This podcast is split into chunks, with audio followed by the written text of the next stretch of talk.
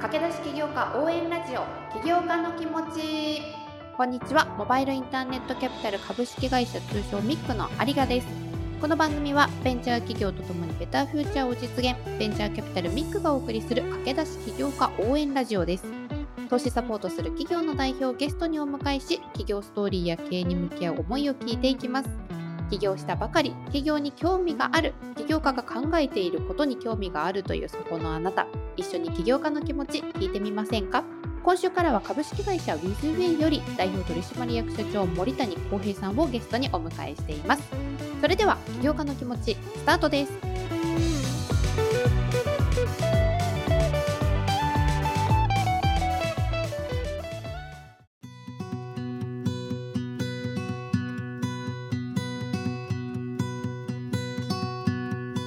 本日はゲストに株式会社ウィズウェイより代表取締役社長である森谷康平さんをお迎えしております。森谷さん、よろしくお願いいたします。よろしくお願いします。連日お忙しいところご出演いただいて本当にありがとうございます。にせんにじゅうさんねん最初のゲストっていう話をですね、パーソナリティである元木と一緒に相談をしていた時に、最初からウィズウェイ森谷さんだねっていう話になりまして、年明けに早速ご連絡をさせていただいたんですが、秒で返信をいただきまして非常にありがたいなと思っておりますが、実は御社森谷さんですね、この番組今回で最多出演になりましてさんかいめなんですけれども、シーズンワンとかシーズンツーをお聞きいただいている方はご存知の方もいるとは思うんですが、初めましての方もいらっしゃると思いますので、まずは御社紹介も含めて自己紹介を森谷さんからお願いしてもよろしいでしょうか。ウィズビーの森谷と申します。一つ特徴的なところは エムビーオー で会社を作っているところで、前職からの延長で作っている会社というところですね。で、私自身はにじゅうだいほぼ海外で、海外のエドテック教育のベンチャーにいます。今の会社の前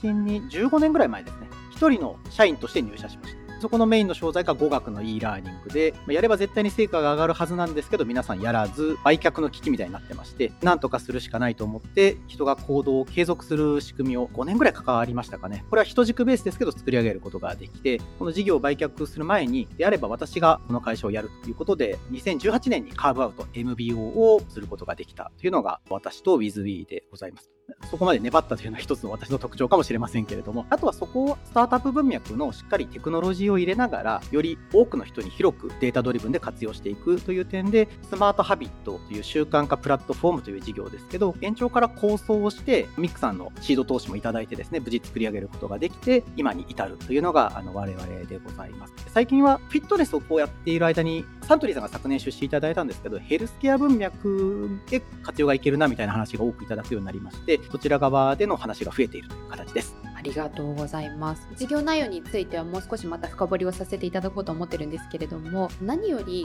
私自身、まあ、ダイエットにしろ英語にしろ何にしろなんですけれども、運動も苦手なので基本コツコツ頑張ることが本当に苦手というか、多分嫌いなんですよね。ただそうなってくるとやっぱり三日坊主っていうとどうしても続かない人、すごくマイナスなイメージで、自分自身に対する肯定感もすごく下がる部分ではあるんですけれども、そこが初めて御社に森谷さんに出会って、その個人の感情論ではなくて習慣化っていう部分が行動科学に基づいた理論が必要なんだよ、人の気持ち、個人の気持ちだけでどうにかなるものじゃないっていう風に言っていただいた言葉で、私はすごく救われた、まあ、もちろんそこに甘えてはいけないとは思っているんですけれども、この行動科学と先ほど森谷さんがおっしゃっていたスマートハビットというオリジナルのプロダクトについて、ここについてもう少しお伺いしたいと思うんですが、外部の方が我々をお話しされる際に行動科学だとか行動経済学ナッジという言葉はよく言われるんですけど、我々自身としてはですね、行動科学というセオリーに基づいてものを作ったというよりは、どちらかというと地べたの銘柄でして、僕はグラウンデッドセオリーとかよく言ってるんですけど、地面に根ざした理論ですね。実際に行動が続いたかどうかとか、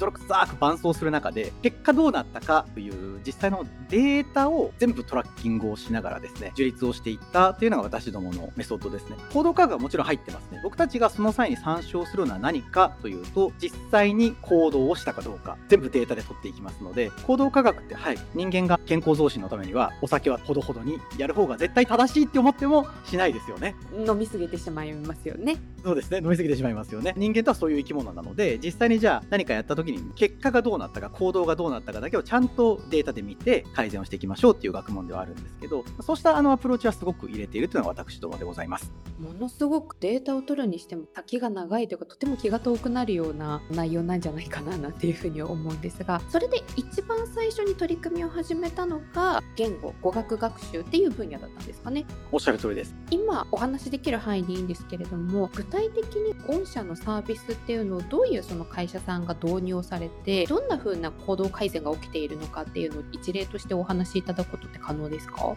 まず一番最初にスタートしたのは語学の教育分野でございます。基本的に英語学習が続かないんですね。だいたいにわりからさんわり、業界平均でも e ラーニングになるとにわりからさんわりっていう業界なんですが、こちらの方の行動を改善するというところをスタートしたのはにせんじゅうさんねんぐらいですね。構想スタートがようやくにせんじゅうごかじゅうろくねんぐらいに仕組みが分かってきたという形で、それを入れたところ当時はきゅうわりちゃんと習慣化してましたね。あ、すごいですね、伸びが。はい、すごい成果が上がって、これはいけるとなってカーブアウトに行ったというのがそもそものきっかけですが、やる間にこれは語学の話じゃないなと、僕がやりたい話は他にももっといけるぞということで、教育一般の習慣化というものに発見とかやりましたね。成果は同様に上がりますということが分かり、教育でいけるんであればというので、ウィズビーになってからですけど、これ運動にも転用できるんじゃないのかということで、運動フィットネス業界にはにせんにじゅういちねんから営業かけてスタートしてましたら、同様に同じモデリングができるようになりました。そしたら健康とかヘルスケアに行けるんではないかというのが、これは外部の会社様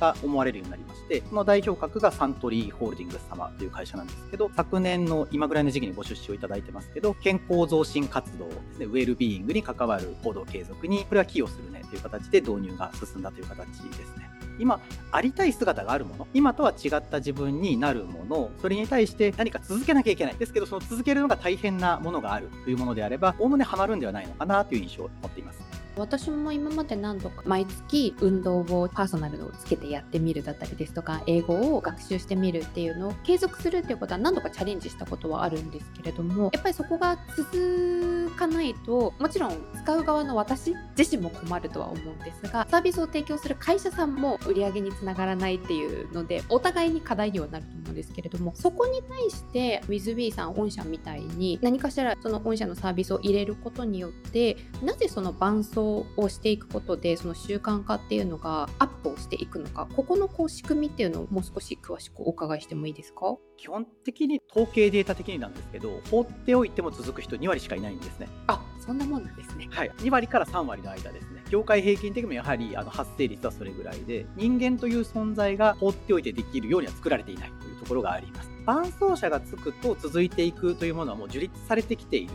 理論でございまして、教育の業界だともにせんじゅうねんぐらい壁の穴実験っていうのがインドの学者がやったんですけど、やっぱ伴走者がつくと続いていくな。あとフィットネスですとライザップさんという会社があって、ライザップ式メソッドというのを樹立されましたね。これも伴走者付きのモデルなんですけど、これはもう体系的に樹立がされているモデルでありまして、自分を見守っている人がしっかりついていれば続いていくというのは明確になっているところがあります。ライザップさんのあの印象的な シーエム でだいぶ習慣化みたいなところは一般になったかなと思うんですけれども、そこだけではなくて、さらにその御社のサービスが入ることで、現場間での今までの語学学習だったりですとか運動習慣だったりっていうのがさらに習慣化がされていくっていうのは、具体的にそのメッセージが適宜届くだったりですとか、担当性がつくだったりですとか、そこはどういうふうに御社のサービスっていうのが一般の消費者の方々に届く仕組みになってるんでしょうか？我々は ビーツービーツーシー の事業体で展開していますので、事業者様側の黒子になってですね、我々のことは知らない状態で入っていきます。例えばユーザーさんは ライン、 あるいは事業者さん側のアプリですかね、そちらの中でメッセージングを受け取るんですけど、例えば ライン としましょう。入会します、サポート付きプランにしますっていう風になると、そこにあの私が担当サポーターですよというご連絡がまず届きます。でその担当サポーターがいわゆる伴走者、コーチのような形で、順調であれば応援メッセージが届いてくるんですけれど、離脱の傾向があるとそこをフォローするご連絡が、これは私たちは個別介入とか手厚い介入と言ってますけど、三日坊主が生じる前に入ってくるという形ですね。じゃあそれを察知して先回りしてこうメッセージが届くっていうことですね。おっしゃる通りです。データ分析の理論上、発症しちゃった後は治すのがすごく難しいということが分かってまして、発症させないというところが非常に重要ですね。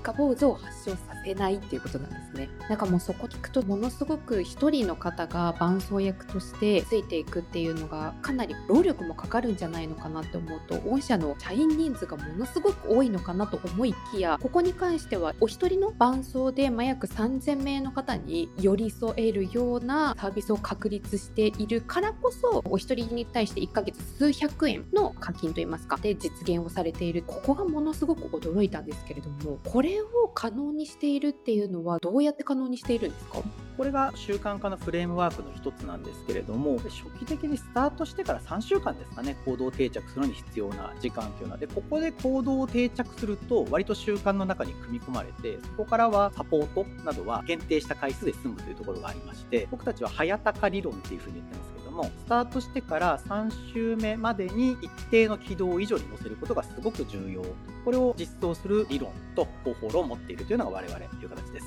つい先日他のタイミングでお話しさせていただいた時に、習慣化ができるようになると努力するっていうことがなくなるって森谷さんがおっしゃってたのがすごく私印象的なんですよね。それこそ歯を磨くだったりですとかお風呂に入るとか、もう完全に習慣で日常になっているから、確かにそういうのって努力して歯を磨こうとか努力してお風呂に入ろうって思うことはないなと思うものの、それが運動とか学習っていうものに対しても同じようにできるっていうのが頭になかったので、これはものすごくあそっかってすごくびっくりしたんですけれども、まず事実としては人間のにじゅうよじかんは行動で満たされています。何かを習慣化しようとすればまず何かしらをやめないと時間は生まれませんので、まずそこが重要で、僕たちは目標設定と言っていますけれど、何かやりに行きたい内容があるならその時間をどこでどう捻出するかという設計がまず一義的に重要で、そこが正しく設定されると続けることは苦ではなくなる領域になってきます。そこが教育とか運動で一定の成果をもたらすものであれば、それが実現できた後は他にやりたいことに進めるんじゃないかなというふうに思ってますね。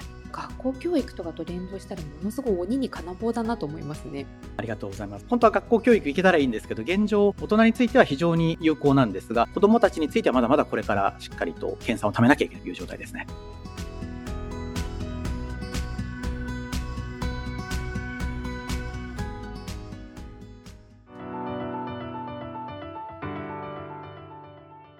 ということで、まずは森谷さんを迎えてのいち週目をお聞きいただきました。ありがとうございます。森谷さん最多出演数ということでさんかいめなんですけれども、お話を伺うたびにちょっと好きになっている部分があるなと自分でも思いながら話を伺っておりました。今週いち週目はですね、まず初めて WithWe さんを知るっていう方もいらっしゃると思うので、サービスとかメソッドについてフォーカスをしながら話をしていったわけなんですが、それを踏まえた上でに週目の企業ストーリーっていうのを聞いていただくとですね、より森谷さんという人物が見えてくるかなというふうに思いますので、ぜひ今週の話を踏まえて来週ですね、企業ストーリーをお聞きいただければなというふうに思います。ということで、ミックの公式ツイッターはですね、大文字の エムアイシー ミックでぜひ検索してください。番組パートナーでもある弊社モトキ、そして私有賀のツイッターリンクも番組ページに貼っておりますので、ぜひぜひフォローお願いします。番組への感想、コメント、ミックへの相談などインフォメールやツイッターの ディーエム からも大歓迎でございますのでお待ちしております。それでは次回も引き続き WithWe 森谷さんをお迎えしてまいりますので、こちらもぜひ楽しみにしていてください。お相手はミックの有賀でした。